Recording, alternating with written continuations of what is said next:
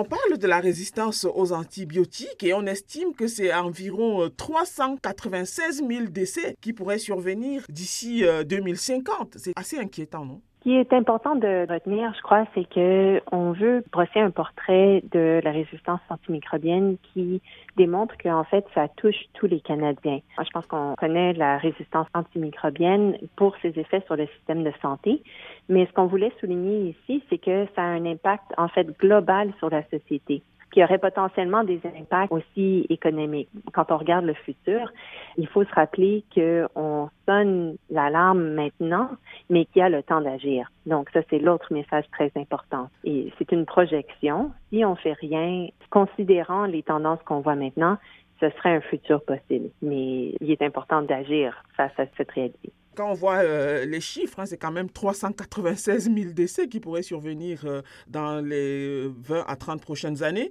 Et en deux mille dix-huit, c'est environ euh, cinq mille quatre cents personnes au pays qui sont décédées. C'est dire que la situation est assez euh, alarmante.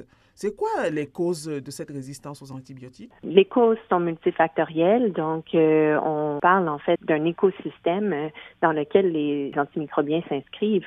Donc, euh, il faut vraiment le regarder à cette échelle-là. Donc, les causes euh, de l'antimicrobien viennent de plusieurs sources dans notre environnement et euh, en partie de l'utilisation des antimicrobiens. Donc, il faut bien se rappeler que les antimicrobiens sont des médicaments miracles, vraiment. Ça a permis les avancées médicales au-delà de ce qui était pensé possible avant.